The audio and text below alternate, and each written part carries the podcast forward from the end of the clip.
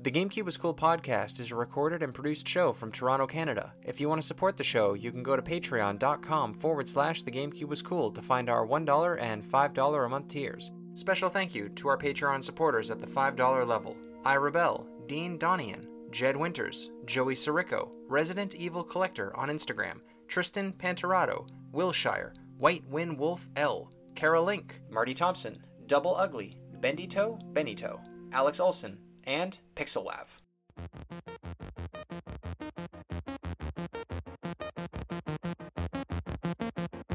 The GameCube, GameCube was cool.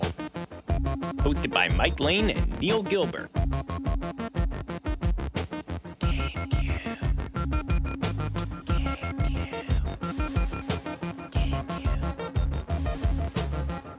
Mike, we've probably talked about this at some point in the past, but Dairy Farmers of Ontario ads are absolutely everywhere. Oh well, Neil, uh, we are live sponsored by Dairy Farmers of Canada. yeah, no, we are not sponsored by the DFO. Do not, do not say that. They will sue. Big Dairy. They have so much money, dude. This is not a joke. I was at a concert the other night, and a uh, new concert in Toronto. Beautiful venue. I had a great time with my girlfriend. We finally saw Passenger. Bought these tickets two and a half years ago, so glad that I could finally see him live. But uh, there's a new venue here in Toronto, and listeners, if if you uh, if you know music, you probably know the name Drake. He's a very famous Toronto hip hop artist. He opened up a club in Toronto uh, late last year, I suppose, October. Beautiful venue. It used to be a horse betting, like basically casino. Uh, really shady place, but now it's a beautiful club for uh, for musicians to play at, and uh, it's great. Got a big bar, got some catering, got some got some beautiful lights, some uh, some seats and mm. tables that you can book if you're feeling really bougie. And uh, just like during one of the uh, one of the opening bands playing, I looked up and on the TV I saw literally, Mike, I'm not kidding you, an ad for Dairy Farmers of Ontario.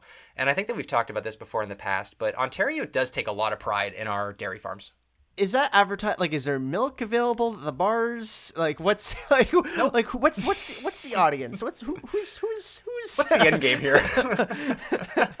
I don't know. That's the crazy thing. Like, it was mainly ads sure. for like upcoming artists, which makes sense. Like, there might have been an ad for Bacardi or some random drink that I don't drink at the bar, which makes sense. But then, like, I looked over and I saw the white and blue, and I'm like, is that an ad for cow's milk? And sure as hell it was. So. I'm gonna buy milk regardless. I don't need to be advertised this. That's my thing about milk advertisements. But anyway.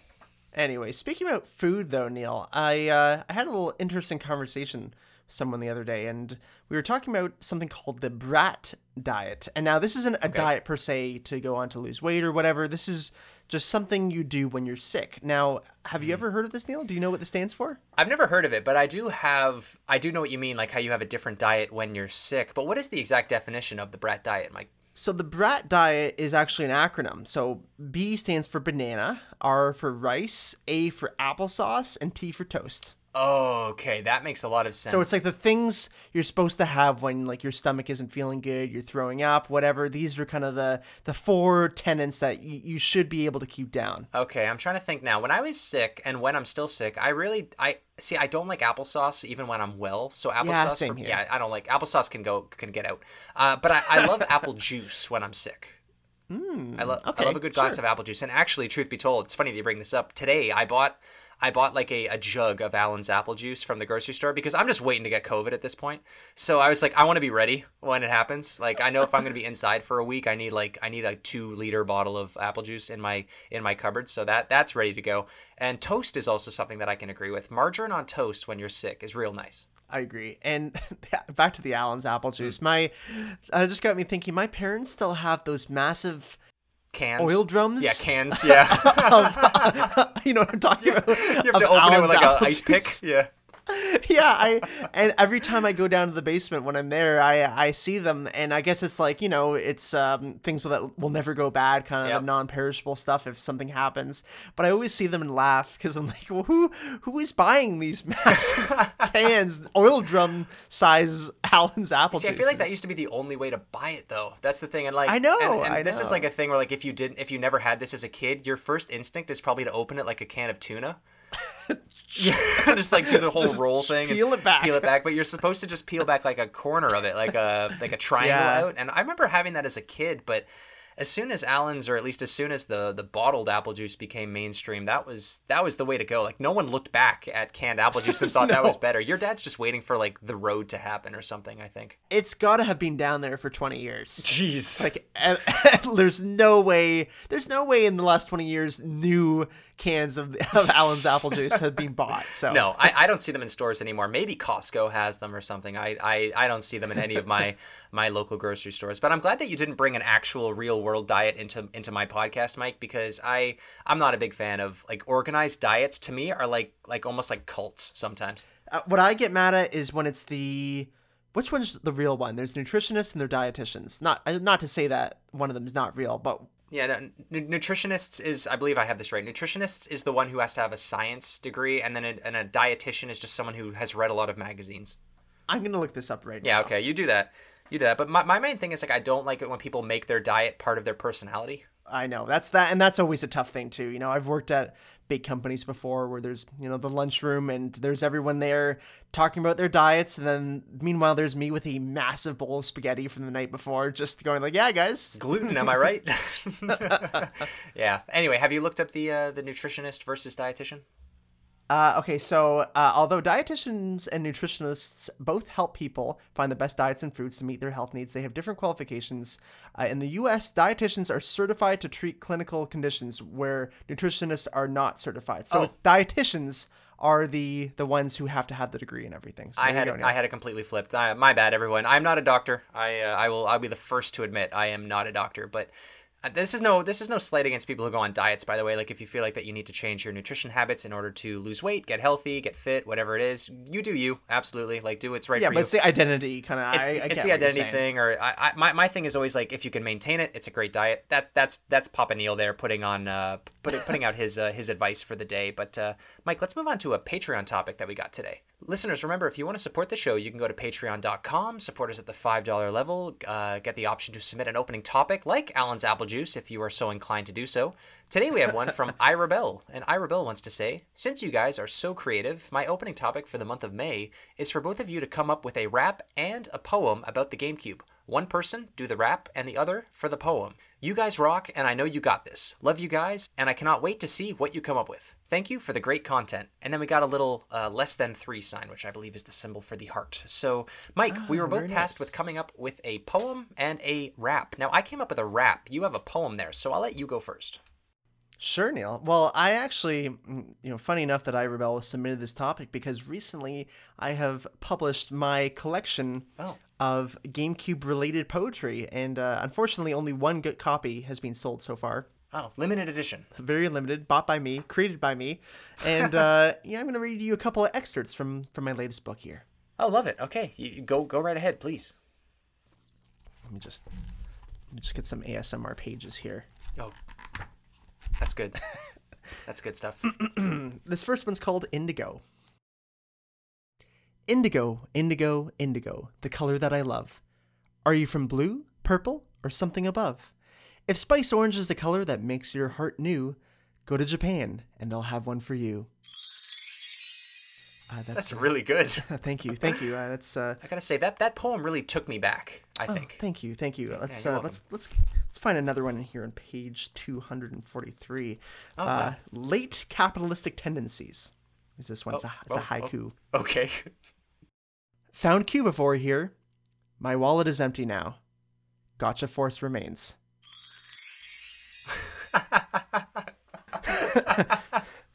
I think we can all relate to that poem. I, I, thank you, thank you, Neil. I yeah, that one that one was a tough one. I, I spent a long time in video game stores just you know looking at the shelves and mm-hmm. and staring at and thinking how can I express my my inner grief at uh, these prices. Now, in your book, do you have like a photo of the author, like in the back sleeve? You know, of course, like it's uh, yeah, yeah, yeah, yeah, of course. That's a must. I love those photos, dude. It's so good. Do you have like a shotgun, like you're sitting on like a like a porch? Yeah, I'm sitting on a tree stump. oh, nice, with yeah. like your golden retriever sitting next to right. will it have online capability? Well, perhaps it will have backwards compatibility. Will it launch with a new Mario game?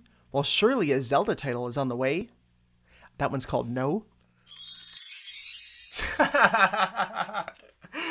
no, there is not. No, it will not happen. That's really funny. This is no continued, by the way. Oh, okay. You must know the future. How will it sell? Surely people will buy it, even with that strange shell.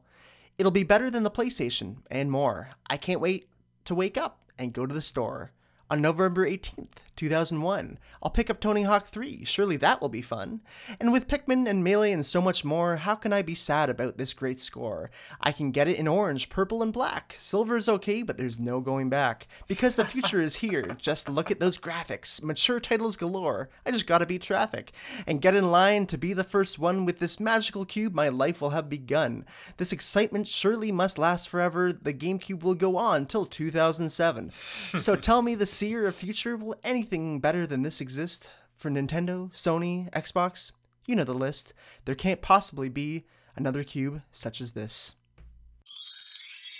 And of course, that was no continued. That that's incredible. That that dude, you went. Did you work at all this week, or did you just do this? Like, no, this you... was uh, you know this was again. Uh, it's in my, it's in the book, so there's there's the there's more. You can find it on stands. It's called uh, uh, the GameCube, uh, and you know not great SEO. Uh, no. so uh, yeah, pick up my, my book of poems in uh, in your local bookstore your local uh, your lo- Barnes and Noble. Your Mike's local cop- Barnes and Noble copy of Mike's book, and Mike was apparently beating traffic in 2001. I don't know what you were driving, but uh, that that's real good. I like to picture you weaving in and out in your uh, in your two wheel bicycle. that's right. Well, you know, I'm just taking on different personalities of of who I thought might have been buying GameCubes at this time. fair. Yeah, I mean, totally fair. We've had some people who did could drive back in the day when the GameCube was there. Mike, that's amazing. You blew my project here out of the water. I, of course, put together a rap. Now, I have to, uh, I have to drop a beat here. Uh, now, I've been listening to a lot of uh, Limp Bizkit, obviously, mm. as uh, for inspiration recently. That's kind of the only rap artist that I listen to. You can tell by uh, by by this song. So, without further ado, Victor, drop that sweet beat.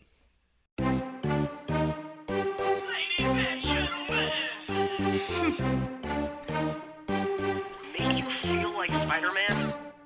Holiday season 2001. Hit up Toys R Us for something new and fun. The PS2 is good at playing DVDs, and the Xbox Hat Online Blinx the cat at a Master Chief. You're playing with Blinx power. That is what they say. The GameCube is the greatest to this very day. Code name Dolphin. We didn't have a clue. They were working on a console and a dope controller too. Yellow C stick and one Z trigger. Weird shape buttons, random slots on the bottom. Black, purple, orange, and silver. If you don't like Nintendo, you can call yourself a gamer. Double Dash, Melee, Pikmin, Wind Waker, Metroid, F Zero. Star Fox Adventures, Sunshine, RE4, Nightfire, Monkey Ball. The GameCube was cool. That's the name of this song. That's beautiful, Neil. Wow, that. Uh, love the build up at the end there. You know, yeah. really got me into it. I just wanted more. I wanted the drop to come. Just mm. boom, there's no drop. As you noticed like the song ended quite abruptly. I feel like that uh, not enough artists to do that. I think that everyone's anticipating the drop and i like to just blue balls everyone in the club. That's what i would do as a dj yeah you know it feels like an interlude. You know i love you know how much we love interludes here? Love a good interlude. But that would probably go into careless whisper i think yes. right after that that, that oh that sweet saxophone solo. Neil that was an amazing rap. You you killed Thank it. you. Uh, that was very good. I loved it. I loved the ladies and gentlemen at the beginning you know just starting yep. it off strong. Uh, i was hyped. That made me hyped to go out and buy a gamecube it got me hyped to go out and buy a GameCube and maybe buy a, a, copy of Chocolate Starfish and the Hot Dog Flavored Water, the classic 2000 Limp Bizkit album that I am gonna keep bringing up until it come until it's trending again. I think that's when I'll stop bringing it up. Okay. But thank you so much, Ira Bell, for that opening topic. I really enjoyed that one. Actually, that was a lot of fun. I know that Mike put way more effort into his uh, his lyrics than I did, obviously.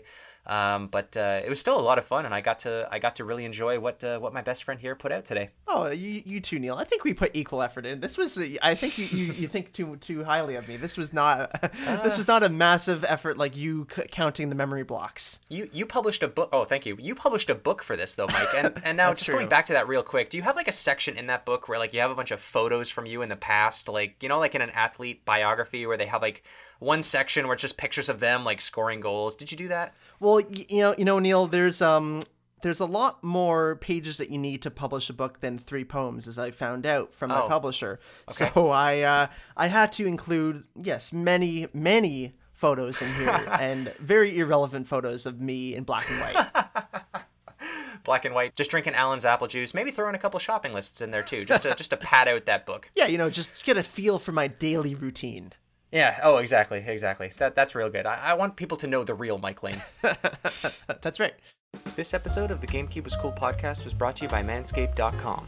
Summer is coming, the sun is shining, shirts are off, and your balls are smooth. You heard that right. Your friends at Manscaped are here to make sure your beach balls are as smooth as Floridian sand. In summer, you want to kill some cold beers and barbecues, or kill some dinosaurs in Turok if that's your kind of thing. You don't want to kill the vibe with your pubes peeking out of your swim trunks. That's why Manscaped has their Performance Package 4.0 to keep the party in your pants looking crisp and refreshing all summer long. Dive headfirst into summer by joining the 4 million men worldwide who trust Manscaped. And get ready for Hot Guy Summer by going to manscaped.com for 20% off plus free shipping with the code GameCube. Everyone, gather round. Because I have a confession. I've been in the hair removal game for a long time, and when I was young and naive, I thought two things. One was that the GameCube would be the best console of all time, and two was that I would never have to deal with unwanted body hair. I was right about one of those things, and unfortunately for my face, balls, and most of the rest of me, the GameCube is still the best console of all time. This touching childhood story is all a weird way of saying I need good tools to keep my dark Irish genetics at bay, and that's where I have to give Manscaped a big shout out. The Manscaped Performance Package 4.0 has everything you need to prepare that summer bod. Inside the package, you'll find their Lawnmower 4.0 trimmer, Weed Whacker ear and nose hair trimmer, Crop Preserver ball deodorant, Crop Reviver toner, performance boxer briefs, and a travel bag to hold your goodies. Get 20% off plus free shipping with the code GameCube at manscaped.com. That's 20% off plus free shipping with the code GameCube at manscaped.com. This is the summer to turn your package into the full package with Manscaped. Now, back to the podcast. All right, let's move on to the real episode at large here. Ladies and gentlemen, welcome to episode 96 of the GameCube was Cool podcast. New episode every Thursday on all the major podcast services. We are the number one GameCube podcast on the internet. We're here to look back on all 555 North American GameCube games, one by one, sometimes 12 by 12. So far, we have covered 429 games.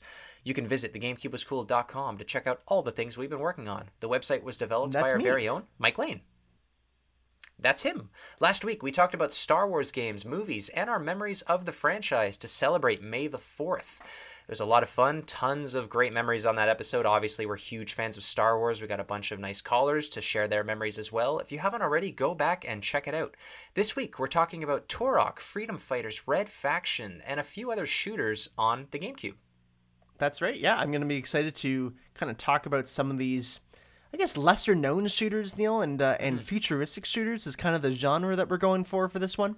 Yeah, a little bit. And it's really fun to see. I love this generation of shooters because, on the one hand, like we had some franchises starting up like Call of Duty or Medal of Honor, which did come and go a bit quicker than Call of Duty did. But we also kind of got to see developers, I guess, blossom from these kind of starting out projects and then turn into some franchises that became way bigger. And I'm really excited to talk about that with you today. Yeah, yeah. Let's uh let's dive it right in then. I guess uh, starting with Turok, the Turok franchise.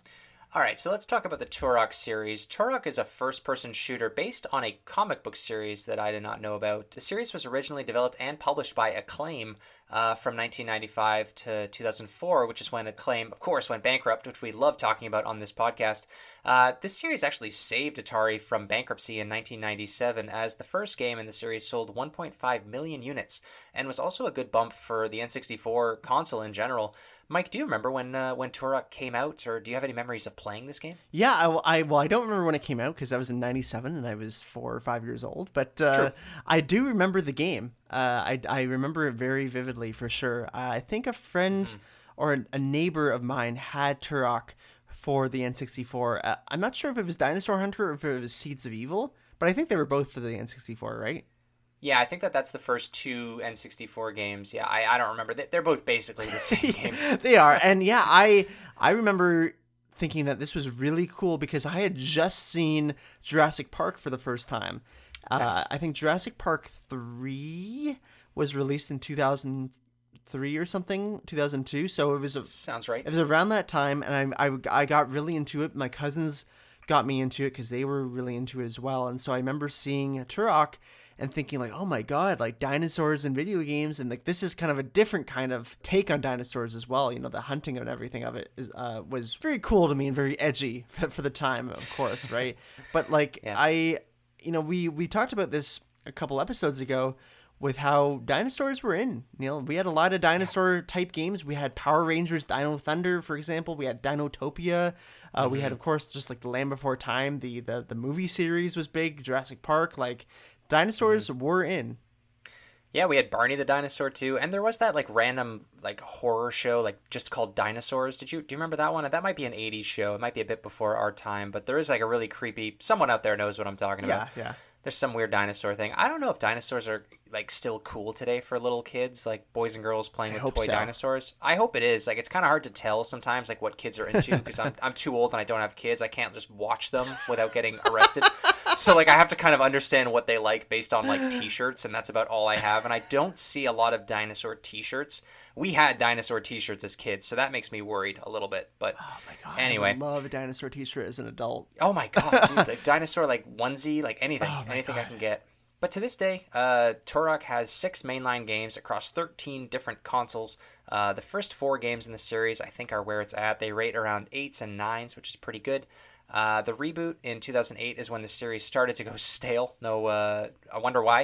Uh, that's when they started to receive sixes and sevens, and it was kind of clear that the series was uh, was fizzling out, unfortunately. So that's why we see the ports of the N64 games now on on Switch, not uh, on the virtual uh, the virtual service, the online service. They're they're for sale. You can buy them which is neat. Mm-hmm, uh, I have not bought them. I, I, have a hard time buying virtual N64 games uh, these days. Uh, they're relatively cheap. I think the original cartridges and was N64's first first-person shooter, so mm, it is true. a trailblazer.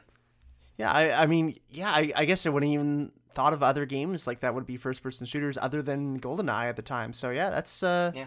That is pretty cool that uh, we have the trailblazing Turok, but uh, unfortunately, uh, Turok Evolution was not a trailblazer. No, no, it was the Trail Ender, if anything. It's uh, a Literally Turok Evolution. What's what? Yeah, I would love to be considered a Trail Ender. That's that's probably the biggest insult. Turok Evolution was released on September first, two thousand and two. Developed by Acclaim Studios in Austin. This game was published by Acclaim, as we said. Also on PS2, Xbox, Game Boy Advance, and Windows. This game prices today at around twenty dollars. Rates a six point five out of ten, and this is a technically like a third-person shooter, but you're not shooting other people. You're mainly shooting uh, dinosaurs. And Mike, other than Star Fox Adventures and King Kong, this is one of the only dinosaur games on the console that I can think of, which is crazy because, like you said earlier, Jurassic Park was still huge in the early 2000s. Well, no, Dinotopia we talked about. Uh, we did, and oh, true, yeah, uh, and Dino Thunder, uh, Power Rangers. Oh, I don't care. Okay, no, yeah, yeah, sure, Dino Thunder doesn't really count though. Um, no, I'm just surprised that there weren't more dinosaur dinosaur games. You know. Yeah, it's true. Yeah, it, yeah. it, it feels well. It feels like I don't know. Maybe the dinosaur genre was waning a bit in the 2000s. I, I don't know, but yeah, yeah, there didn't seem to be that much. Also, maybe it was because of Turok Evolution not selling or doing particularly well. Uh, mm. That could have been part of it too. But yeah, uh, Turok Evolution, uh, it's uh, it's got actually a pretty good box art. I will say that though. Uh, it's it's it's got the the big T Rex on it with like a the Turok logo with the big target. You know exactly what you're getting into. Yeah, I actually have very fond memories, or very specific memories, I guess, of seeing this game in EB Games when I was a kid, and this is when I was looking for just games to play. And for some reason, I always had this game in my hand, ready to buy it, and never did. I'm kind of glad that I didn't now, but. Yeah. The box art really is cool. I think it's a Velociraptor actually that's on the front of the cover, but it's just kind of jumping out of the case like right at you. It's really visceral. It's an aggressive looking game. I thought what I'd be getting from this game was kind of like what we had in Playdium, which was the uh, you know the Jurassic Park games in Playdium where you're in the jeep with like the mm. the shotguns and the uh, the AK-47s. Those were really fun. Those were probably the best dinosaur hunting games of all time. I used to love playing those ones, and that's what I thought that this was going to be, and it, it really isn't. It's more of just like a, you're you're playing as as the dinosaur hunter, but you don't have like modern day weapons, which I think would have made this game a little bit more appealing to me. Yeah, I think one of the big problems with not having the modern day weapons is the fact that you end up being, uh, you end up going through a lot of repetition with mm-hmm. everything. And, yeah. you know, looking back on this game, like, I can see why this probably shouldn't exist today. Because it's basically just like animal cruelty, like, like, constantly. Like, like it, it was cool yeah. to take down the massive, the massive T Rexes and stuff that are trying to kill you. But the fact that you can just like destroy all the dinosaurs like anywhere, mm-hmm. and you just are constantly like like killing them and like the blood spilling out and everything. That was really weird to me. Like Yeah, I I preferred that. hitting the, the other hunters. Like that was cool, but Mm. uh, and and like yeah, like I said, fighting the, the massive dinosaurs because that that feels more like like a, a boss in Dark Souls or like a Shadow of Colossus kind of style of, of gameplay, rather than this just you know mindless shooting and melee that you're constantly doing as you're going through these levels.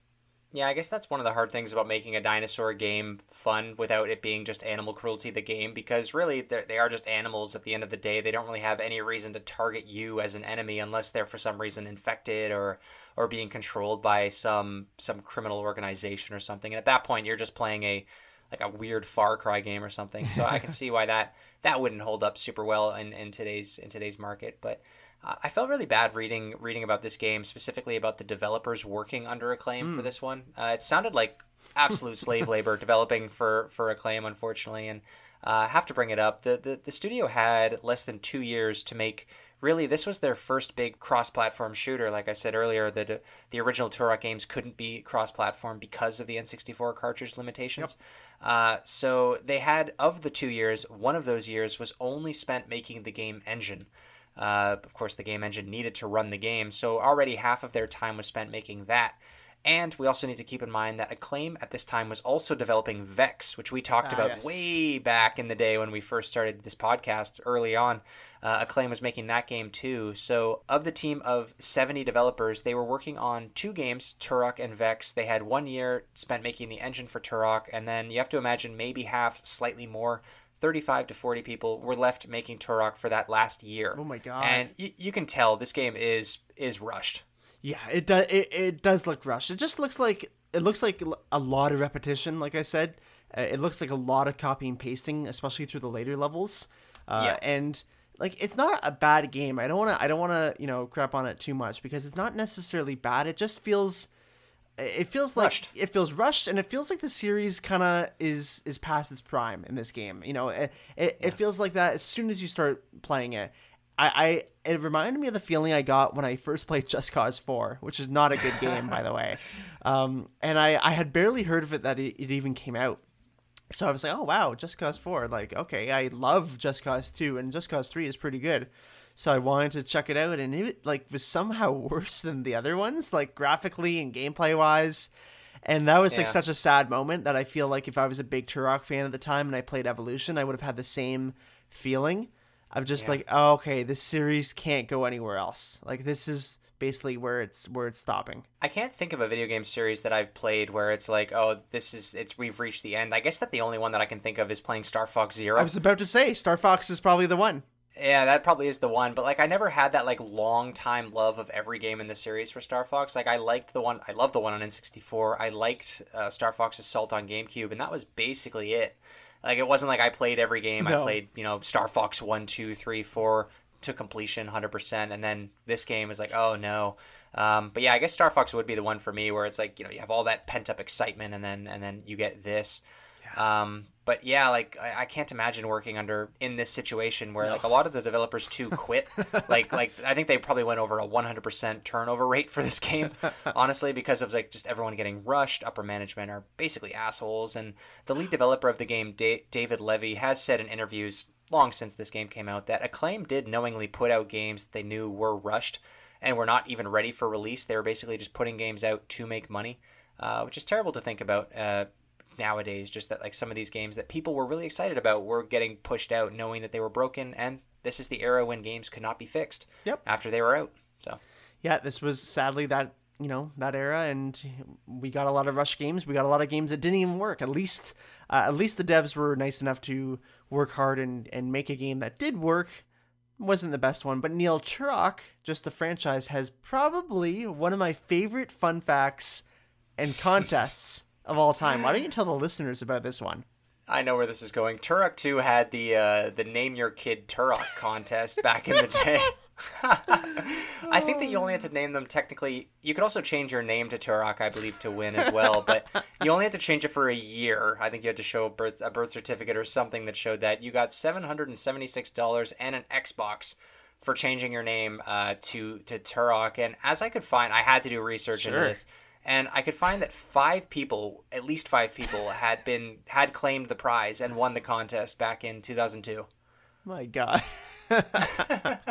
Imagine. Terrific idea. Uh, you know, it's one thing to change your own name to Turok for a year. It's another to to, uh, choose the name of your of your infant child and and Yeah. and give the name Turok. Can you imagine like 20 years later, like if they You're had a Starbucks and like someone's trying to write your name on a Starbucks cup and they can't figure it out. or if they did change it, you know, and they're like, you know, your original name, your birth, your long form birth certificate says Turok. Like Yeah. that's that's insane to me. and the fact Yeah. that five people did do it is is pretty crazy.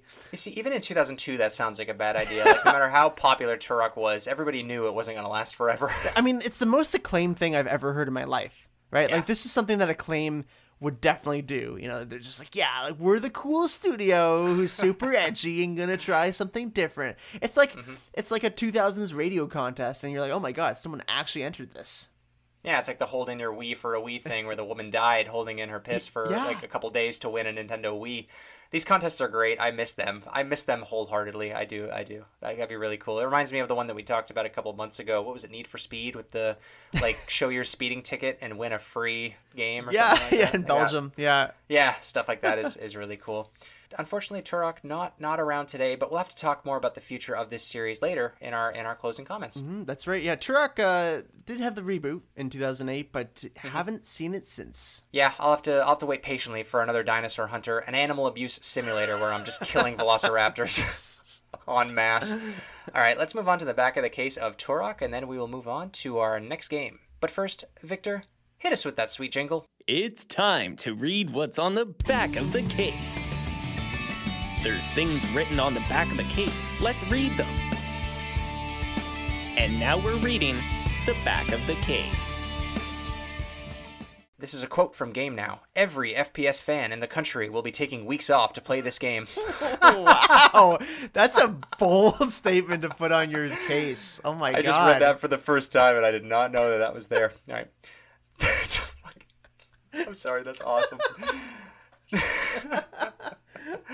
The Scent of Blood. Squad Dynamics AI. Troops take cover and establish strategic positions, aerial missions on a fully armed pterosaur with surface attacks and dogfights, lush living jungle environments teeming with animals, plants, and dinosaurs, ultimate multiplayer action with dedicated levels and insane game modes. Maxim quotes five out of five stars. Game Informer, high powered groundbreaking weapons. How much did they pay these these publishers to say that? That had to have been they got paid off for those quotes. I can't believe the first quote there. Oh my god, that's just such so audacious to write that. Uh, Yeah. I do love that we got Maxim back though rating stuff. So this, um, yeah, this feels like the game again. Again, this is this is Turok's issue, right? Like Turok starts off as a, a real cool game, very unique, a unique franchise, and then it evolves, you know, just five years later into this uh, this game that just feels like it's supposed to be for bros and for like you know the the cool like jackass world that we were living in in 2002 it feels like the bmx triple x of dinosaur games like it's so strange But there's someone out there, Mike, who took weeks off to play Turok and then named their daughter Turok to win seven hundred and seventy-six dollars and a free Xbox. beautiful beautiful name beautiful name. But uh, Mike, we have to move on to our next game. But I think we have someone joining us. Do I hear our phones ringing? That's right, Neil. Joining us today is friend of the show, Dan. We're very excited to have Dan on today to talk a little bit about Red Faction 2 and Serious Sam. So, Dan, our first question to you is what was your first experience with a shooter on a console? So yeah, you're not gonna believe this because we haven't talked about it, but it actually was Red Faction 2. Yes! Nice. Mm. Wow. the first game you ever played, or the first shooter that you ever played, now you're talking about it on a podcast. Did you think that that would happen uh, 20 years ago when you played this game for the first time? you know what? When I when I picked it up at the Rogers video, I had like a brain blast moment, and I I saw the future. So yes, I was prepared for today. Brain Perfect. Blast! So, what was it about Red Faction that brought you into the shooter series? Was it just chance? Well, I mean, like I don't know, the the cover art was interesting because it like, if if I remember correctly, it's like very minimal. It's kind of like just a, if I remember, it's like a spray painted ta- like tag on like a beige background. I, I like I'm probably not remembering anything. No, no, that's that's that's correct. Yeah, that's kind of what it looks like. Yeah, like almost like um like kind of communist style, uh, revolution style uh, artwork, I guess you could call it. Yeah, so like I, I, I, I, as a kid, I found that like like just very fascinating art style. Sure. Uh, and so I was like, that's the one I'm taking home, and so I I booted it up and I, I played it on PS2. But I was I was just I had never played a first person shooter before, really, other than like one time that I touched GoldenEye like as a kid. But um, but yeah, no, I was I was I was just like for, to to be fair, it's like a I don't want to say a mediocre game, but it's like very of that time. Yeah. But like it being my first experience was like, a, oh shit, this is a realm of like you know of gaming that I had not explored yet, and it was it was all new and exciting. And, and sorry, you said that you jumped in on Red Faction Two, right? You, you did you play? Did you, you did not like think to go back to the first one uh, at first? Well, so so it's kind of funny. So I I uh I eventually did get Red Faction 2 on or Red Faction 1 on uh, PC. Uh, I've I've only owned like before Steam and whatnot. Uh, I only owned three PC games, and they were Halo, Combat Evolved. They were Red Faction One, and Serious Sam. Yes. Unfortunately, Halo did not make its way to the GameCube, which is uh, too bad. It, you know, we were close, but uh, we did get Red Faction, and we got a Serious Sam game. So there you go. This is the perfect uh, episode for you, Dan. Right? That's awesome. So let's introduce the game here. Red Faction 2 was released on April 1st, 2003. Little April Fool's game for you there. Developed by Volition and Cranky Pants Games. This game was published by THQ. It's also on Windows, PS2, and Xbox. Priced today at around $35. This game rates an 8 out of 10, and uh, as Dan uh, so succinctly described it, it is a first person shooter. And uh, so, Dan, your first experience with this game was renting it. Now, did you fully understand the plot right when you were playing it? I guess you would have been approximately 10 years old. It's a bit heavy for a for a kid. Yeah, no, I had I had no idea what was going on. I was just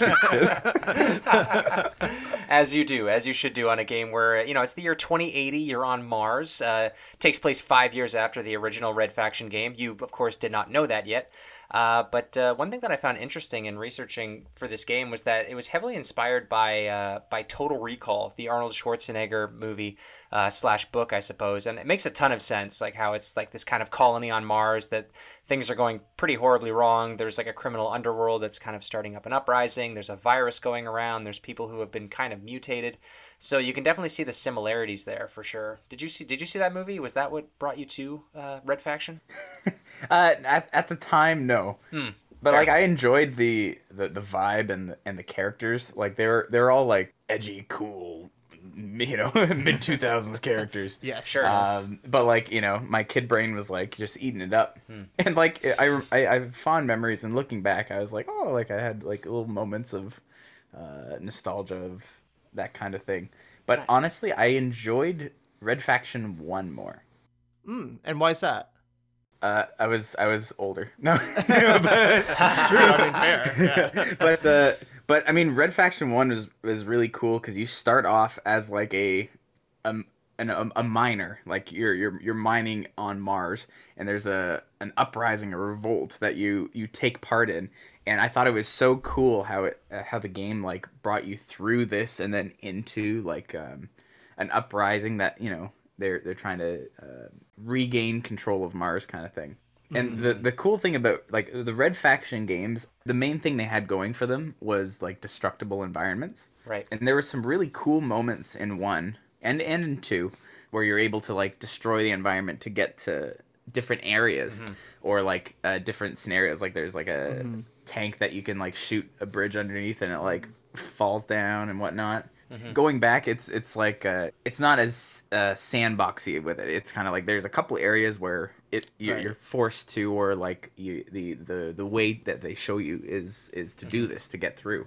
And it wasn't until uh, was it Armageddon? What was the f- the first like the 360 one? Uh, Red Faction Guerrilla.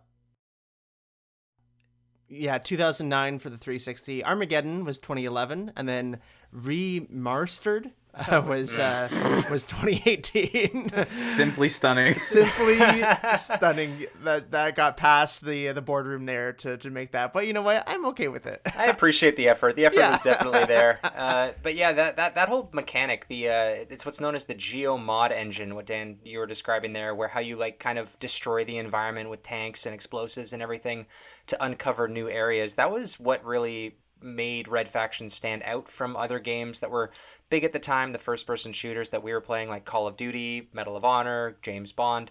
This one had the Geomod engine, and uh, it's it's basically was a linear campaign in Red Faction 1 and 2. Uh, but the pathway was hidden from the player, and you had to explode things to, to find it. And that's why I think a lot of people actually. You said you preferred Red Faction One. That that's the common opinion amongst most online message boards and and polls and lists that I could find was that Red Faction 1 was better because this GeoMod engine was used uh, to a greater effect in the first game.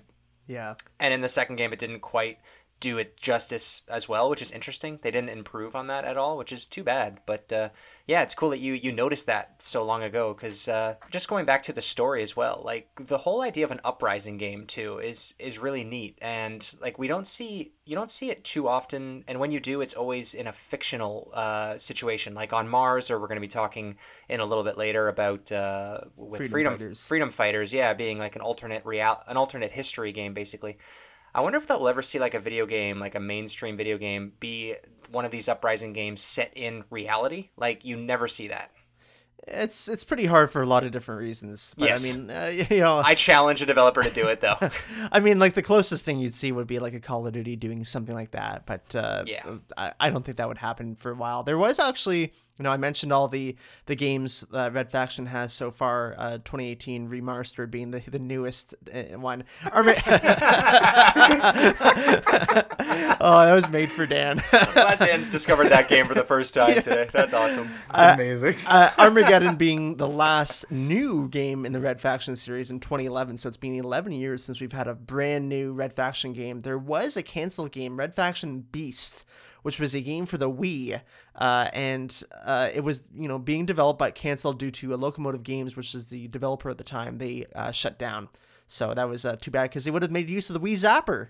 I, I, I'm glad that that game did not see the light of day. Maybe we'll see it someday. Uh, it also got canceled because back in December of 2012, THQ filed for bankruptcy that year, uh, which led them to uh, give up on a lot of their uh, their projects that they were working on. Um, but since then, uh, a lot of uh, a lot of THQ's old licenses have been picked up uh, piece by piece by uh, THQ Nordic the company that just keeps on buying up everything. If they're listening, we are for sale. Uh, so now in the year 2020, they own uh, the rights to uh, to Red Faction again, and uh, even I believe it's is it Koch Media or Koch Media, the original publisher or the original developer of the games back in the day. They they are also owned by THQ Nordic. So in a way, like the Red Faction series is back in the hands of the uh, the owners that originally published and developed it, which is kind of neat. And that's why that remastered game came out a couple years ago. Was I'm assuming that they had to renew the license, and uh, what better way to do it than a uh, than a remake and uh, and give it a, a cheesy name because every remake has to have some kind of cheesy name to it. It's true, and uh, uh, and I gotta I gotta give them a lot of credit here for the developer name. This is maybe one of the best developer names I've ever heard. You said it earlier, Neil. Cranky Pants Games, Yeah, it's great. just a great name. Sounds like they should only be making like Nickelodeon games, but here they are making Right. this this uprising game on Mars. Correct me if I'm wrong. Jason Statham voice is in this game. I read this somewhere. I have this in my notes. I don't know if mm-hmm. this is true. Oh, it's true. Okay. Yes, and and the guy who played Bishop in Alien. Oh, my god. Wow. Yeah. That's I mean having him in in there is actually pretty good because you know it's like aliens and everything like you're on Mars ah that that that, that works out yeah Jason Statham being in a game is really interesting to me It is, but like he didn't like do a great job. Like I won't say that he did an amazing job. Like it's not like the uh, the Splinter Cell situation that we have with Sam Fisher being what's his name? Hang on, I'm gonna look that up. Real quick. Hold on. I wanna... you're like I gotta I need to know this Michael Ironside is the voice of Sam Oh, Fisher. yes. But uh, yeah, that that rings a bell now. But like uh, Jason Statham does not put in the same effort as some of the other famous actors that we've seen in this podcast up to this point. Uh, like it sounds very throwaway when he's talking, and he, I guess he's supposed to be sort of like this kind of drone-like British grizzled character, but like I, I would have expected a little bit more. The the villains' voices are really good. Like the the voice over the intercom for the majority of the game is pretty good. Um, but yeah, like Jason Statham, interesting choice. He was very famous at this point for his transporter movies, and I guess Crank was coming out pretty soon yeah. after this. so this this yeah. you did ask Dan uh, where this fits into his filmography. So he had just done the transporter in 2002, and he was putting out the Italian Job and Collateral uh, uh in 2003. So that's exactly where you know it fits in.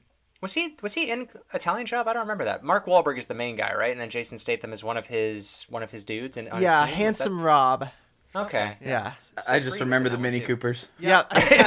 the Mini Coopers are the stars of, of the of the film. Let's be honest. Mm-hmm exactly. but going back here to Red Faction, the uh, the campaign itself is relatively short, and uh, there's of course no online in this game, unfortunately. At least in the console version, there isn't. Certainly not the GameCube version. But local multiplayer was praised for this game. Did you play that back in the day, Dan, or like when you went back to this game? Do you remember multiplayer? Braden existed, so I feel like I must have.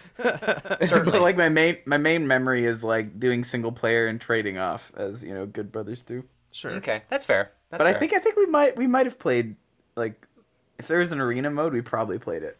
Yeah, they've got all the classic stuff, the death matches and the and the uh, capture the flags, of course. But uh, yeah, I've seen this one compared to, or I've seen this one ranked as being one of the higher multiplayer sh- first-person shooter experiences on the GameCube, up there with uh, Time Splitters 2. That that's usually considered most people's favorites. Of course, Mike's and my favorite is 007 Nightfire. But uh, just that alone, that uh, that selling point that the multiplayer in this game is worth the price of admission alone, makes me think this might be a fun game to pick up. Yeah, it's definitely a cool one. like this this game feels a lot better than it should, basically, especially with THQ publishing it. Hmm. Uh, now we think of THQ as putting out a lot of shovelware and just like a ton of licensed games, but yeah. THQ was putting out relatively good licensed games back in the day, and mm-hmm. we kind of forget that. So I, uh, I I think this definitely is a game worth checking out. There are some interesting things we've talked about this in past episodes, especially with M-rated games or shooter games with the German version, Neil. Yeah, the, the, the German version of Red Faction Two. Uh, I'm assuming that most people listening to this podcast have uh, have only played the North American version, but it's interesting how different versions of games are censored in other countries. In Red Faction Two, all the blood and gore effects are removed. Corpses will disappear after a few seconds. All weapons that allow uh, to set enemies on fire were replaced with other weapons, which is interesting. And uh, cheats relating to blood and gore effects were removed. So this game was heavily censored in uh, in in the German version. Yeah. Is that is that a common thing for like the German versions of games, or, or is this a one off or? No, it's a common thing because yeah. of German laws around uh around like censorship basically for violence yeah. that really kind of, kind of stems from like the World War II laws. Japan has similar things as well, mm-hmm. uh, in terms of especially cover art. So you can't have a lot of depict. You can't basically have depictions of violence on covers. That's that's one right. of the big things. Right, and I usually and think of Australia being the. nope, don't do that yeah, no, I don't know too many Australian versions of game. We had one game a little while ago. It might have been RE4, but I can't remember. But Germany was very touchy about video games, especially in this generation, because there were so many World War II shooters that I think that they just kind of put their their censorship sticker on most games that came out. So this game was no exception. Another uh, another one that happens today is I think China is the country, but it if video games do come out, like a big thing is like time travel with them. Like they don't really like time travel in video games because they don't want anything that could set things on separate paths or whatever. Mm, um, it's a weakness. Yeah, like really, like they don't they don't They're want susceptible. time. Yeah, I'm pretty sure it's China. It's either China or Japan, but one of those two they don't they don't like time travel. But Germany is very touchy when it comes to military violence for for obvious reasons. But makes sense. Anyway, let's hit the back of the case for Red Faction 2 if you guys are ready to move on, and then we'll move on to our next game. The faction is back. Fight alongside an elite squad of soldiers to complete your mission. Eliminate the corrupt dictator of the Commonwealth. That's it. Wow. That's it. Sweet. Well, there's a lot of other little things. Oh there. yeah, the, the, the, tiny little blurbs. Of course, everyone should go check out www.redfaction2.com to check out all the things they've been working on. But I'm assuming that that website has long since been shut down. Let's move on to the next game of the day, which is uh, another game that we brought Dan on to talk about, which is Serious Sam Next Encounter, which was released on April 14th, 2004. This game was developed by Climax Solent. They also developed uh, next generation Silent Hill games after the PS2. This game is published by Global Star Software. It's also on Windows and PS2. Priced today at around $80, this game rates a 7 out of 10, and this is another first person shooter. I have never seen this game before, but uh, I was today years old when I found out that my one of my best friends, Dan Kerr, has played this game. Serious Sam is a lot of fun. Yeah, I'm surprised you haven't seen it. Like, me too. Because, because, like, I think, I think it was between so Red Faction One and Serious Sam. Between them, I picked one up at like Dollarama, and like one up at I think it was either Giant Tiger or like Staples or something random. Staples. Stable. Okay, so for the listeners that don't know, Staples is basically an office supply store here in Canada. I guess that they have uh, video games States. at They're certain. in the States, Are they in the states too? Yeah. All right, and and America. So I guess most of our Because listeners remember, will know. it used to be Business Depot, and then Staples bought it, and then it was Staples Business Depot, and then they got Oh, rid of oh, the Business. Depot. Sorry, this is for the Canadians who remember the good old days of 2004. Good point. Good point. I, I like to think that Dan was just like looking for these these Red Faction games and Serious Sam games, thinking that these are the only games that exist, and you're finding them in weird markets, not knowing that there's like EB Games and GameStop that exist selling Mario and, and Halo. You're just scrapping the games that you can find in the wild while your parents take you to go back to school shopping. Uh, I mean, it was like two bucks, so it was just like whatever this is, I'm playing it. Oh my god, dude, this game for two dollars would be a great deal, especially today, knowing that it's eighty dollars. But just looking at this game right away, like I was like, man, this looks a lot like a rare game. Like it, it looks like the developers from Banjo Kazooie wanted to combine their their experience making GoldenEye, and they made this kind of wacky, goofy first person shooter, kind of tied in with like Crazy Taxi or something. It, it's bonkers. This series. Imagine Doom, but instead of like you jumping around and and like and whatnot, you're just running away in a field with everything chasing you, and it's terrifying and and like exhilarating. It's a lot of fun. And I always remember the um the areas like the the locales in each, like Serious Sam game being really like visually interesting. Like I always that was the main thing for me. They're super rich. Like the environments are super rich. Like the Yeah. this game is really strange. It's a it's a bunch of paradoxes because it feels like just a super budget title in in a lot of ways, right? Like uh, it, it, it even like the cover art, everything feels just kind of wacky and like okay, this is you know like nowadays this feels like something I'd buy for ten dollars on the eShop. But then you actually play the game and you go through it, and yeah, there's a lot of detail, a lot of rich environments, and just like even the gameplay is clearly thought out and or well thought out and well done uh, in that way too. So I was I was pleasantly surprised.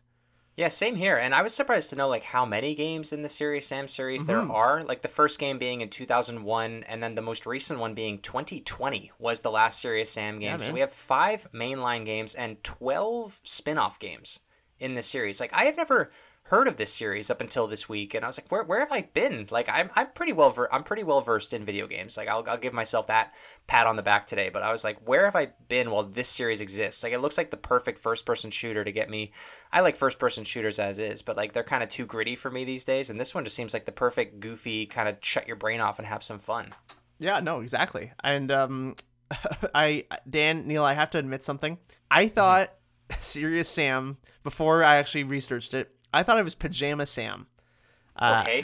I don't know if you guys, I don't know if you guys remember Pajama Sam back in the day. Uh, Pajama Sam was this like cartoon Danny Phantom looking guy who was in cereal boxes. Like the, it was a cereal box game. Pajama Sam Three was my jam.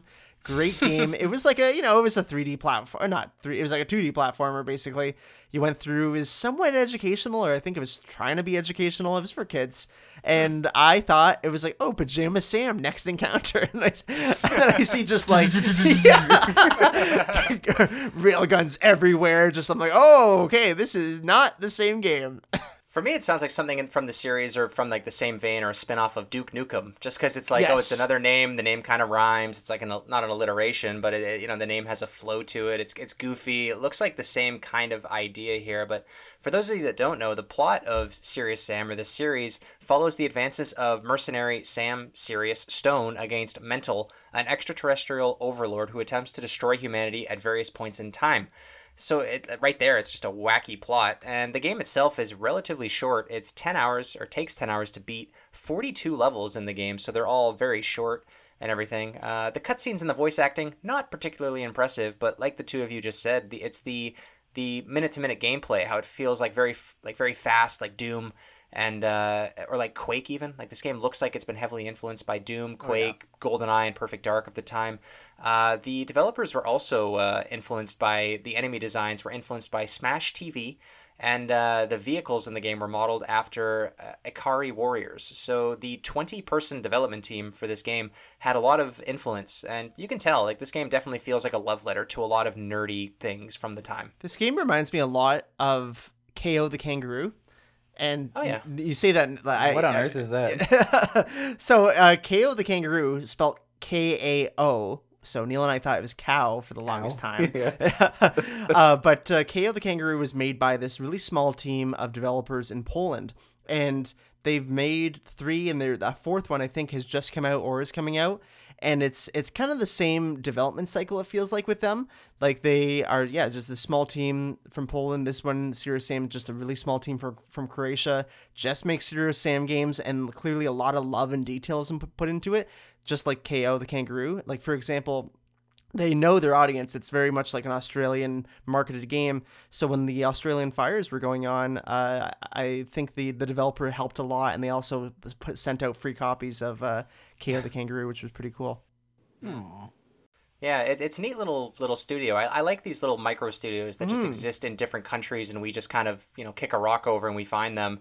Uh, Climax Solent, like they're not really known for anything. They've just kind of been this double A video game developer that's been chugging along for the last 20 years and, and most recently they've they've stayed alive by porting and assisting the development of Housemarque games on modern generation hardware uh, Housemarque listeners or gamers might know most recently uh, produced the game uh, the ps5 game returnal which is one of the one of the bigger uh-huh. games from 2021 i believe that game came out so that that's where these guys kind of show their support now as they help uh, Housemarque develop games which is which is really neat Interesting. And another fun fact about this game, we talked about German censorship. All blood from human-like enemies is green. So yeah, I guess you can assume that you're only killing infected or zombie-like characters and not people. Ah, good. A clear conscience at night.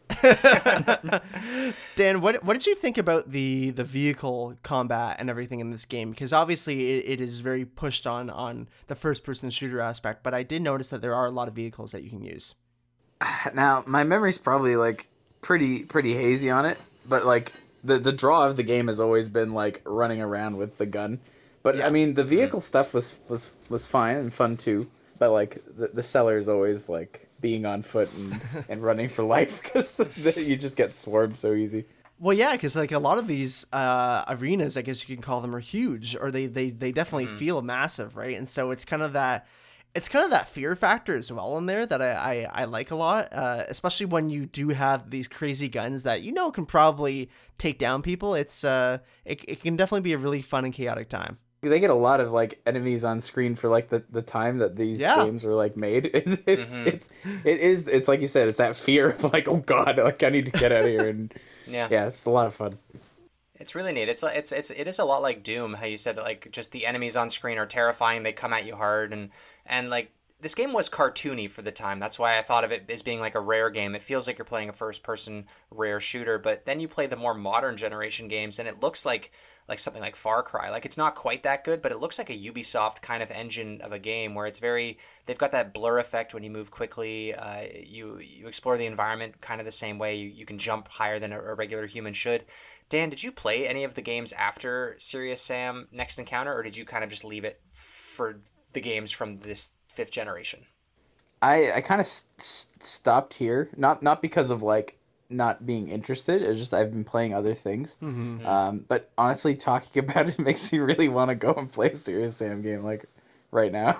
I do too. It I, this like this looks like a game I think I would have a lot of fun today. Yeah. Like this like I'm I I'm I haven't watched much footage of Serious Sam 4, so I really don't know what that looks like, but I would love to see a Next Encounter remake uh and put that on the Switch cuz man, like this would be so much fun to just jump on multiplayer, uh yeah. play with a couple like play with a little team uh cuz these weapons are so cool there's a there's a couple that I you know really caught my eye. One especially is kind of like the samurai from Nightfire Neil. It's like a laser weapon. Nice. Uh, and yep. you just mow people down with it, and that's that's really satisfying for sure. The guns feel really good in this game.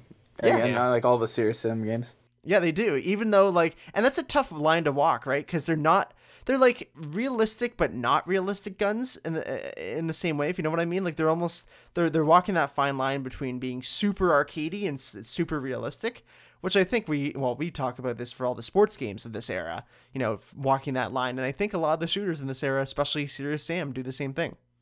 Yeah like with with the weapons and even the design of the characters like it kind of gives me vibes of uh Overwatch. Like it's kind of the same thing. Yeah. Like the weapons are all very goofy. Now I would love Serious Sam to come back too, but they would have to find a way to make themselves stand out from the, the cartoony games, the online multiplayer shooters of our time, like like Fortnite, like the games that like all these kids play. Like I feel like you'd have to stand out from that because Yeah. I think Serious Sam runs the risk of being a free to play online shooter that you know has tons of microtransactions and ads and everything. I'd rather it be like a a classic four player arena fighter, maybe with some capture the flag, get some online in there, maybe like a maximum like 20 to 30 people. I don't need 99 people dropped on this map at all.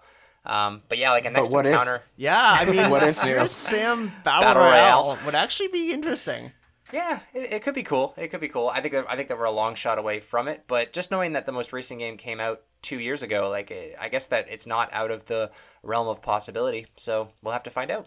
once again, I will say too, uh, Red Faction and especially Serious Sam Next Encounter, both these games get higher reviews on the GameCube than they do on the PS2 and Xbox. So just uh, want to throw it out there, people. GameCube, this is the way to buy them. Yeah.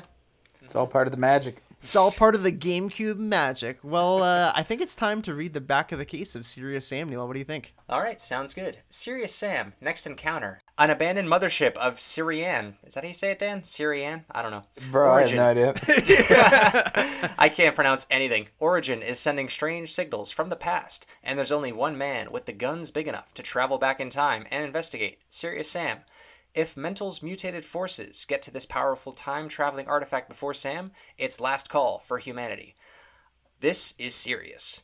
I like the fact that they say that like the only guy big en- with the big enough guns to travel back in time, as if that's the protocol. Like that's the prerequisite. is that you need, you need guns. guns? You can't travel back in time unless you have firepower. That's what we've been taught in science. So this is banned in China, I would assume, because uh, Maybe. time traveling, Neil. I mean, most video games are banned in China. It's because it's because he had two big guns. Exactly. You'll notice that we have no downloads in China. But Well, Dan, uh, thank you so much today for coming on and talking about Red Faction Serious Sam. Is there anything else you'd like to say about these games before we let you go? They're good. I don't know. you'll never know what you'll find if you poke around at Staples. Uh, honestly like like just and th- that was that was the one thing that I, I really enjoyed about um I don't want to say being a kid, but like there, there was a time in my life where it was like, oh, you'd find a hidden gem like by going to the store and picking it up, as opposed to like having access to like all reviews like at all times. Yeah. Because now now I'd be like, you know, I see a game and I'm gonna quickly look it up to see if it's like you know, trash or whatever. Yeah. uh, for the most Yeah. part. But like before, it was just like this art is sick and it's coming home with me. it's that era of exploration that we've kind of lost, you know, which is which is too bad because yeah, like it, it was uh, back in the day, especially especially renting games. I think is the big one, right? Like a lot of kids like me and and Neil as well too. Like we would rent games because our parents didn't want to buy. Uh, games for us, so it's like okay, we'll just go to Blockbuster, go to Rogers Video, go rent these games, see if they're actually good. And you know, uh, I'd say 50-50. Sometimes we we found ones that weren't great, but sometimes we found ones like you know these games where it's like, oh, this is a pleasant surprise.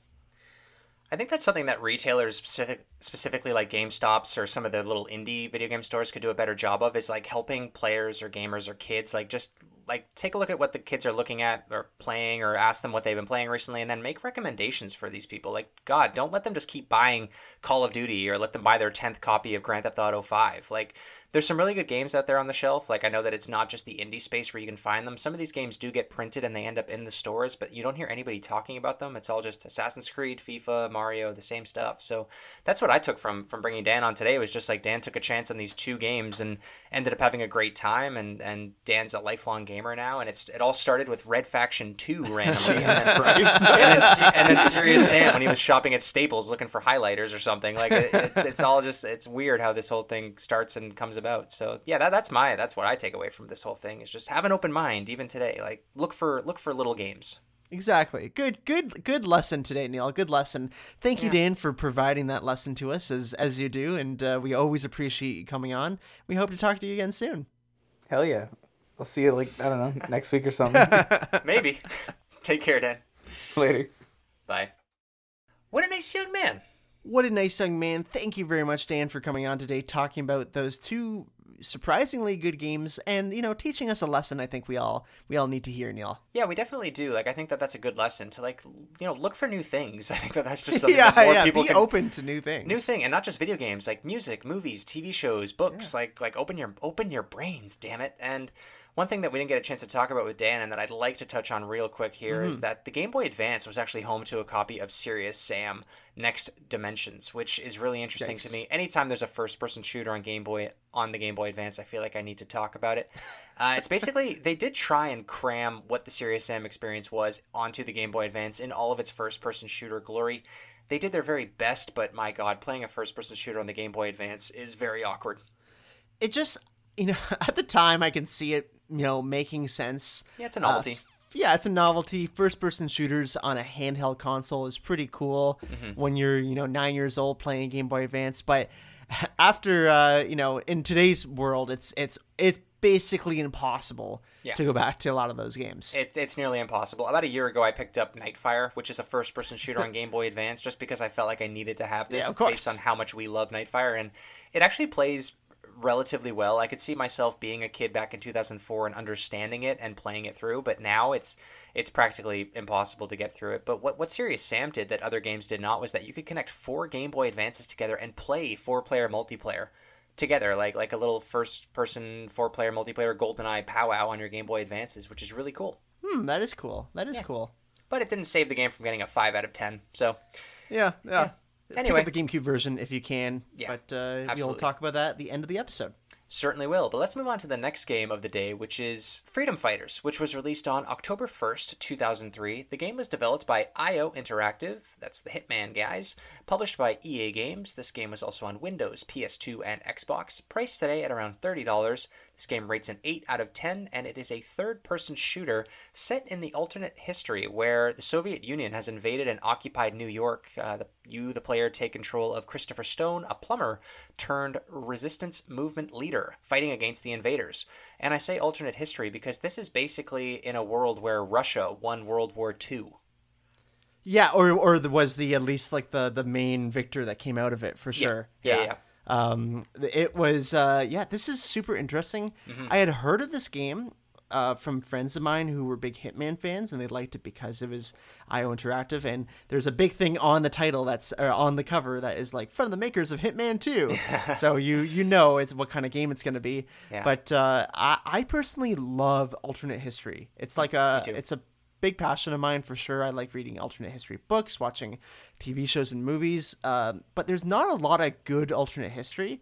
Uh, recently, we've had Man in the High Castle, which the first two seasons were an excellent show on, on Amazon Prime. Mm-hmm. Uh, we have Fringe, uh, which is a kind of show, I, I think on Fox or something back in the day. The Plot Against America is really cool one on HBO. And uh, my personal favorite for any alternate history, which technically isn't really alternate history because it's not real, but uh, Superman Red Dawn, mm. which is where Superman crash lands in the Soviet Union instead of the States. So okay. that one is r- really really cool, and I don't really like Superman, but it's probably the best version of Superman to kind of dissect and understand because you know he's not just all powerful all the time. Yeah, the the mainline version of Superman is is objectively the worst one. yeah, yeah, uh, honestly.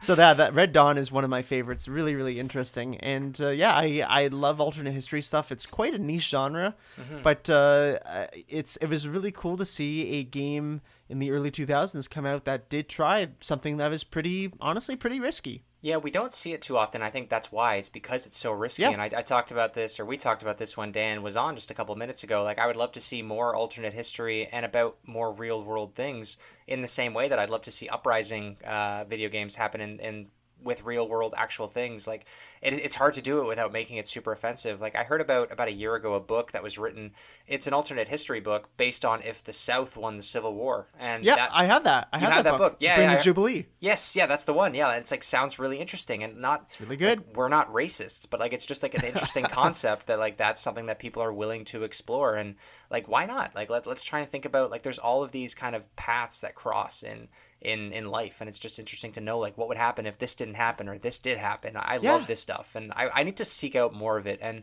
that's why i picked up freedom fighters a couple weeks ago when this episode was coming up i saw what the game was about and i thought you know what this is it this is when i'm going to try and jump into the alternate history of uh, of video games at least because this is such a unique uh, plot for a game on GameCube. I don't own anything like it. I see it all the time on people's shelves, and you see it a lot in, in video game stores. So I thought I'm gonna go pick this game up, and it's really cool. Like I, I love the the story from the get go. Like the opening cutscene is creepy. Like it's very unsettling. You can kind of feel like this is actually what it would be like. The developers definitely knew their source material, which is good. The gameplay itself hasn't aged particularly well, though, at least for console gaming. Uh, the shooting is very stiff, the aiming is hard, uh, the controls just aren't what they are compared to like modern day third person shooters. Yeah, I would 100% agree with that, Neil. Yeah, which is too bad, which just makes it even more so that this game needs a remake because Yeah. uh, Oh my it God, would be yes. so cool to have this in modern day. But yeah, it like you said the the plot is the Russians are kind of invading uh, the U.S. and uh, have taken over. It's mas- it's mostly centered around New York, Mm-hmm. and the original name of the uh, of the game was actually Freedom: The Battle for Liberty Island Yeah. and they just in, instead called it Freedom Fighters. And yeah, it, it during development, it the game kind of morphed uh, from like a one uh, kind of like a strategy type game, uh, like a Conflict Desert Storm. That was the uh, initial idea to more of a third person uh, team shooter. Yep. Uh, and I, I think of uh, what's that? was that Call of Duty? Yeah, Call of Duty Big Red One. That's one of the first ones I, I think of when I think of uh, Freedom Fighters. In Call of Duty Big Red One, we talked about that quite a few weeks weeks ago. But basically, what that made that unique was the team dynamics uh, of uh, of the shooter genre, which you don't see done that well too often, especially at this time. No, and it's hard to sell that like in Yeah, on a box, like especially in the area in the era of the bro shooters when it's all it's all military shooting and it's all like gangster based games honestly. Like i think that that's why they probably renamed this game was because of grand theft auto. Like liberty island liberty city is the city that grand theft auto takes place in right? So i'm assuming that that's why that they renamed it and took Uh, liberty maybe. out. That's just a hunch but i have a feeling that that's got something to do with it. But yeah it is an interesting take on the on the genre. Like you have the opportunity to basically uh amass an army, like a little uprising of soldiers that you can use to Yeah. to fight back against, like basically start a resistance against the the Russian overlords that are kind of taking over and invading New York. It's a really neat idea, kind of like Pikmin, honestly. Like you like you discover Pikmin instead, you get these guys with AK-47s and grenades to to help fight your war. So yeah, it's a really neat concept that I, I wish would come back. I, I say wish would come back, but I have a feeling that there's a lot of games like this out there already. I just uh, I just haven't discovered them. Um, like I can imagine the Tom Clancy games are probably similar to this, but I don't know. I don't. and- similar but not that alternate history style, No. right? Like that's that's what makes this game the most unique. and the new Tom Clancy games, like uh, the Division, I believe, are mainly centered around online multiplayer. And I don't want to play a game like this online. I would love to. I just want to play a game like this by myself because it's almost like reading a book, like Yeah. the like the book that you picked up. This is something that I would like to just experience on my own and and really like get invested in the story and like do some side missions like like get to know some like families that are going through this life and understand like how certain businesses operate in this alternate city like you could really flesh this game out in 2022 and make a really cool game Yeah. Oh, a hundred percent. Like it, there's there's a lot of really really great elements in this game. One of them being uh, this awesome multiplayer mode. You said earlier about how you can yeah kind of like garner your own little armies, uh, and you can do that in the multiplayer mode where you you get these armies together and fight each other. And it's a great split split screen co op that really makes me want to play this game even more because it's it's pretty cool. Yeah, no, that that is really cool. It's just it's the one thing holding me back playing this game on on with with a GameCube controller is that the shooting mechanics are just not what I would like it to be. But I, Yeah. I've seen I've seen some uh, on I've seen some reviews online on YouTube, and they played it on PC, and I think that that's actually the way to play it these days because mouse and keyboard will almost always be uh, the way to go with these shooters. So they age way better. So if you haven't played this game, I'm sure that you can find it for pretty cheap or free online uh, on PC, and maybe try and play it there because I think that it, it would be really neat. I just had to back out eventually because I just was just getting frustrated dying in the same tunnel over and over again, just getting sniped by people that I could not see. Yeah, and that's that's really frustrating and tough, especially when it's a game that you do want to continue. You want to, you know, keep um, uh, keep watching the story and keeps like and seeing where it goes, like you said, like like a book. But um, yeah, hopefully, hopefully EA will be nice and put this out on somewhere someday remastered. But who, Hopefully, who knows? EA is not the greatest at uh, doing remastered games, but we'll have to wait and No. see. anyway, let's hit the back of the case for Freedom Fighters, and then we'll move on to our last game of the day. Many will die for the cause. Recruit accordingly. In our nation's darkest hour, Americans cry out for a hero to free a war torn Manhattan from invading forces, join the resistance, and take the war to the streets. They've taken away our freedom. Now it's time to take it back. Yeah, like a really cool game. I would I would probably just recommend at least checking out the cutscenes for this game at first. And like if you're sold by the cutscenes of this game, like I think you'd really like the story, the plot. The gameplay is hit or miss, but just like I love how the cutscenes are shot basically completely with news. Like they're basically news uh, casters and Yeah. how they're basically spewing lies about the the leadership and what's going on in the world while you're fighting. Like it's a really neat uh, change up from what normally happens in cutscenes in video games. It's really cool. Like the cutscenes were actually like what got me into this game. Mm-hmm. Uh, it's uh, SAFN, which is the news network. So Soviet America, um, Federation News or Freedom News, maybe Freedom Uh, Network or something. Freedom yeah. Network, yeah. Yeah. And it's really like, and like you know, that's done kind of in Cyrillic as well to make it look all Soviet like and everything. Yeah. And uh, it's really cool how they did it. And like the graphics, uh, like I should say, the designs of everything were Mm-hmm. very well done. Like there's a lot of effort put into uh, making sure that this looked good for the time, and just all the uh, the UI is like really crisp, really clean. Uh, the, like you know, me to be a designer, of course, I catch the fonts and everything, but like the the the you know the save screen, the uh, the mission complete screens, all of them. You know, back in the day, they were super busy. They had all this like weird effects on the text. This one is just like white lines, white text, clean, black. Like it's like it's very nicely done. Yeah, like EA. There was a time when EA was a quality developing company that put out good stuff. We talked about this several months ago with Lord of the Rings. Like there was a time when they were, they were the quality, like they were the gold standard of video games. But uh, a long way we have come, unfortunately. Yes, But yes. let's move on to the last game of the day, which is Blowout, which was released on November 26, 2003. This game is about blowing out the, your birthday candles. I'm kidding. the game was developed by Terminal Reality. Uh, it's a company that made BloodRayne, Roadkill, 4x4, Evo, so not the greatest games. Published by Majesco Entertainment. This game is also on PS2, Xbox, and Windows. Priced today at around $20. This game rates a 6 out of 10, and it is a 2D run and gun shooter, which, uh, if I remember correctly, I think we only have maybe two of those on the GameCube, being the other one being Alien Hominid. Yeah, that's what I had down too. Yeah, Yeah. Alien Hominid was the only one that I could remember. But Yeah. yeah, it's uh, it's cool that we have a run and gun shooter, you know, on the GameCube. This this one definitely feels like a Contra style game. That was the first thing I thought of. Yeah. Uh, when seeing gameplay for this, and it was a budget release back in the day. It was uh, they only sold for ten dollars MSRP. Really? Yeah, and I, I I had to look that up, and that is true. So this was a, just a super cheap game that went on shelves. Uh, interesting that it like it, went for so low, but uh, you know, for th- for the the price of admission for this one, like I gotta say, it's it's a good game. Yeah, like it's really neat. It, I, I get major vibes of the newest Metroid games that we've seen, like Yeah. Metroid uh, Dread and Metroid Samus Returns on 3DS, like especially the 3DS game. This looks a lot like that. It is the run and gun shoot 'em up. Uh, like you said, Contra and Metal Slug very heavily influenced this game, as well as the exploration like Metroid, and you can see it. Like it's a, it's it's definitely got that vibe to it, mixed with definitely Alien. Like this game is basically Metroid, but instead of playing as Samus, you're playing as this kind of bro shooter guy who has like an infinite amount of ammo and a machine gun. So kind of like 2D Doom almost. Uh, you're sitting Yeah. on this space station that's been overrun by hostile aliens. Uh, yeah, and the, the box art does the game pretty good justice. Like you've got this character on the front who's shooting an Um, alien, and there's a character behind him who's you know about to attack him. It's it's a bit cheesy, but like you know what you're getting with this game. I I hate this box art. I thought think it. I I think this is one of the worst box arts I've ever seen for the GameCube. Well, it's only a ten dollar game, so uh, I I know, but like uh, they should have been a little more. It, it's so it's got this yeah, like you said, like nondescript alien in the background about to attack you, and it shows like the CG'd version of the character, which is never a good idea. Uh, and you know the oversized machine gun and this weird blast, and then the worst part, the absolute worst part.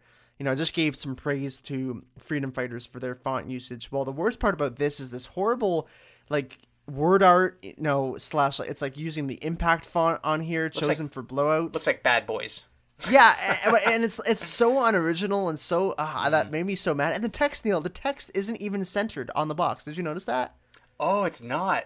You're right. Now I can't unsee it. I hate it. I hate that you. I hate that you uh, pointed that out for me. Thank you. I think that it looks like one of the characters from the hit movie uh, Small Soldiers, the, uh, the Oh yeah. Okay. movie about toys coming to life, and now it just makes me love want that a movie. Small Soldiers game on the GameCube, but we're not going to get it, unfortunately. But uh, yeah, like it's a. I did not know that it's a ten dollar game. That kind of completely changes my opinion of this game because it is repetitive. It is a bit short. Like it is just kind of a mindless run and gun shooter where you're going through hordes of enemies. But knowing that it was kind of like this indie quick experience game back in the day makes me kind of think, okay, like I, I would prefer if maybe more of these games kind of existed Yeah. on on the GameCube. I don't know how that business model makes any sense though. I can't get around that. Yeah, I know. I that's that's that's a strange one. I I mean, I guess they made some money, maybe, but or, or maybe they didn't because there wasn't a sequel. Blowout again. yeah, yeah. I mean, uh, like there are some cool things to it, though. I I will say, like there is a jetpack. Which doesn't really make you feel like you're flying, uh, but uh, it kind of makes you feel like you're walking the air, which is whatever. There's a, there's the weapons are okay. There's like the machine gun, shotgun, minigun, grenade launcher, rocket launcher, and sonic impulse cannon. There's also a flamethrower that doesn't really work. Love that. Yeah, you'd love to see that. The the music and like the atmosphere. I don't know about you, Neil, but I got like super time crisis vibes. Yeah, yeah, I could see that. Like I was just listening to the game and like the footsteps on the metal, like you kind of the, the, environmental uh, sound effects. I actually thought were pretty good. Like They were. You, you hear the character running through a tunnel, and you know that he's he's running on like a grate, like a metal grate or something, or you hear him like the bullets hit like a tank, like a metal tank wall, and you know that that's what they're hitting. Like the the, the sound effects there were actually pretty good. I, I have to say that's a perk for the game for me. I agree. I agree. But yeah, it's it's a decent budget game, and it's nice to see a running gun game on the GameCube. Yeah, yeah, like we did not see too many 2D games. We talked about this a few weeks ago. How like I would have loved to have seen more 2D Zelda on this uh, on on the Yep. GameCube. Would have loved to have seen more 2D like a Contra game or a 2D Metroid game on the GameCube. Would have eaten that up. I like that this game was only they had the restraint to make it a one player game only. This game did not need multiplayer. Maybe like you could have made it a co-op game like Contra was. I'm sure that they probably if they had the budget, they probably would have had something in mind with that. They would have had mm-hmm. plans for something like that in mind, but unfortunately they did not. So, but we have Blowout and it's relatively affordable even 20 years later. Yeah, nice to see. Yeah. All right, let's hit the back of the case of Blowout and we will move on to our closing statements.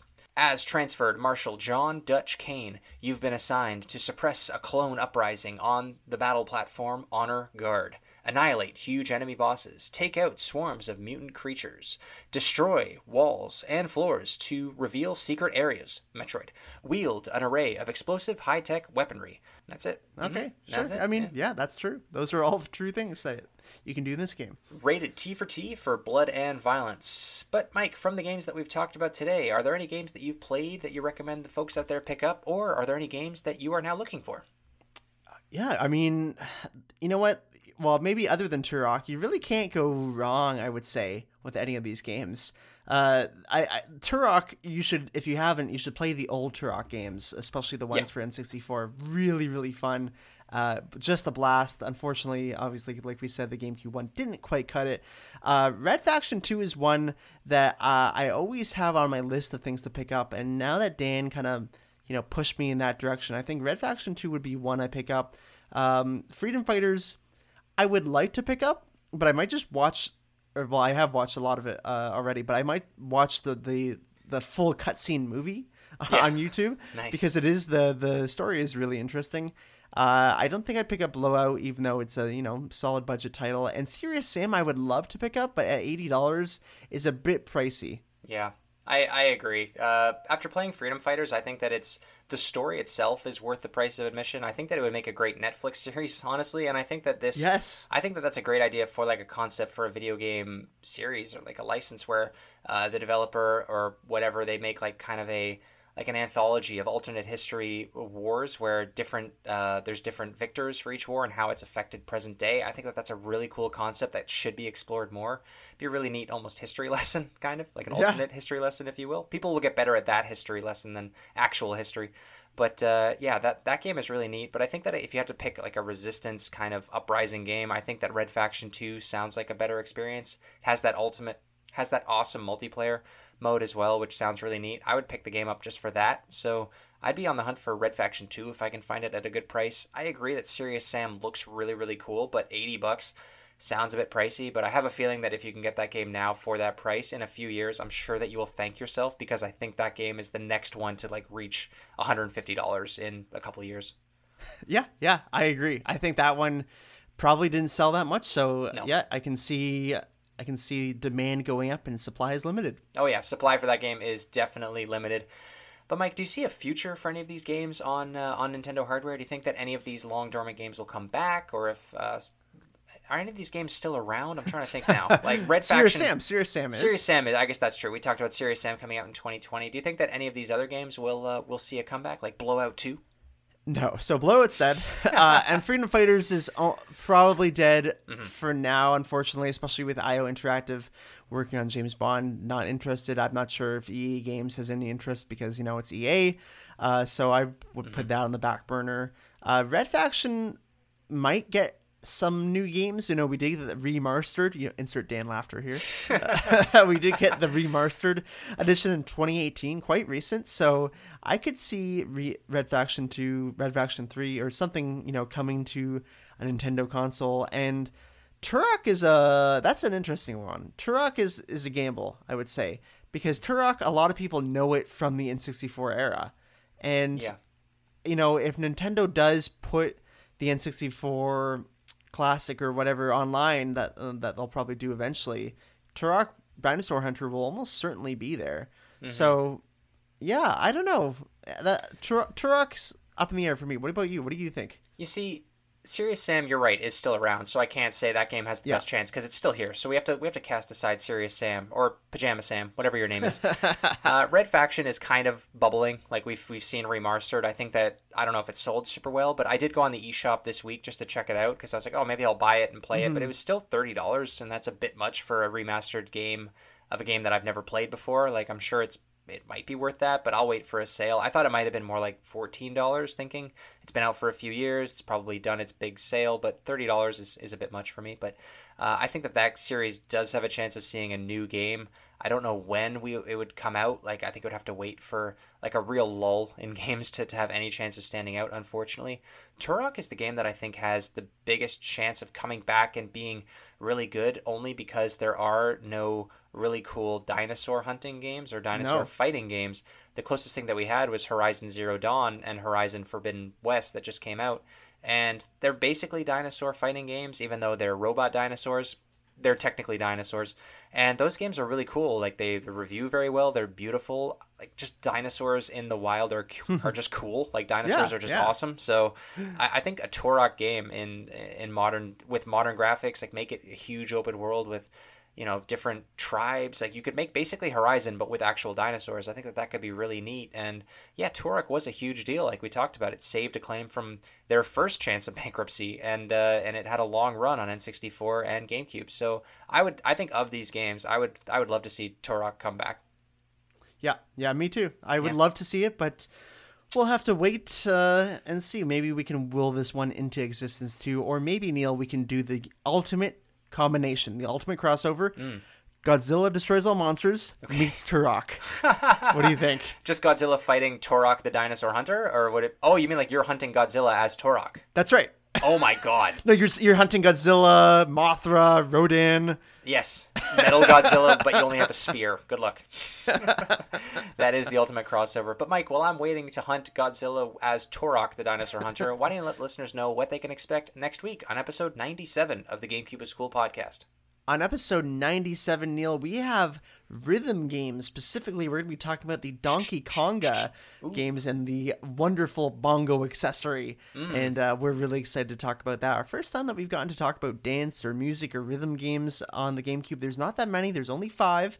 Uh, six if you count the Mario Party uh, um, w- titles with the mic. But um, Oh, yeah, yeah, that doesn't count. no, but we're excited to talk about Donkey Konga, uh, Mario DDR, which was a pretty big thing for in 2005. Mm-hmm. yeah, rhythm games, music games in general were just starting to come into their own in this generation. We had DDR and Guitar Hero was just on the precipice of becoming the biggest thing. Like Mike, you and I both remember late junior high, early high school, everyone had Guitar Hero, everybody had Rock Band. DJ Hero, not so much. And then the rhythm series, the rhythm genre really came and went super quick. So I'm, I'm excited to talk about the, the handful of GameCube games that we did have. Didn't have any uh, Guitar Hero games on GameCube that I'm disappointed about, but nonetheless, we did have a few a few bangers that'll be really fun to talk about. Mm-hmm. And listeners, remember, we are getting very close to episode 100, so please send us your list of your favorite 30 Nintendo published or developed games, and we will uh, procure our list of the top 100 Nintendo games of all time. We're looking forward to celebrating episode 100 with that list. But until then, ladies and gentlemen, thank you so much for listening to episode 96 of the GameCube was Cool podcast. New episode every Thursday on all the major podcast services. Leave us a rating or a review so we can make the show better. You can support the show by going to patreon.com forward slash the GameCube was cool. All patrons get the show ad free and a little early. Thank you so much to everyone over there. You can follow us on Instagram, Twitter, and Facebook. We are at the GameCube Pod, and you can join the weekly conversation on our Discord channel. The GameCube was cool. Share us with your friends and family. Tell Talset Neil says hi. He's the dinosaur hunter. Oh, okay. Thank you so much for the support, and we will see you next week. See you later. Bye bye. GameCube. Over 600 games you've never heard of. GameCube The product of what happens when you think inside the box. GameCube. What do you think it takes to become a dinosaur hunter? Like, do you think that there's tryouts or interviews? Like, how, how did that work? I think it involves time travel, Neil. Time travel. Oh, okay. So there are no Chinese dinosaur hunters. That's right. We're banned in China.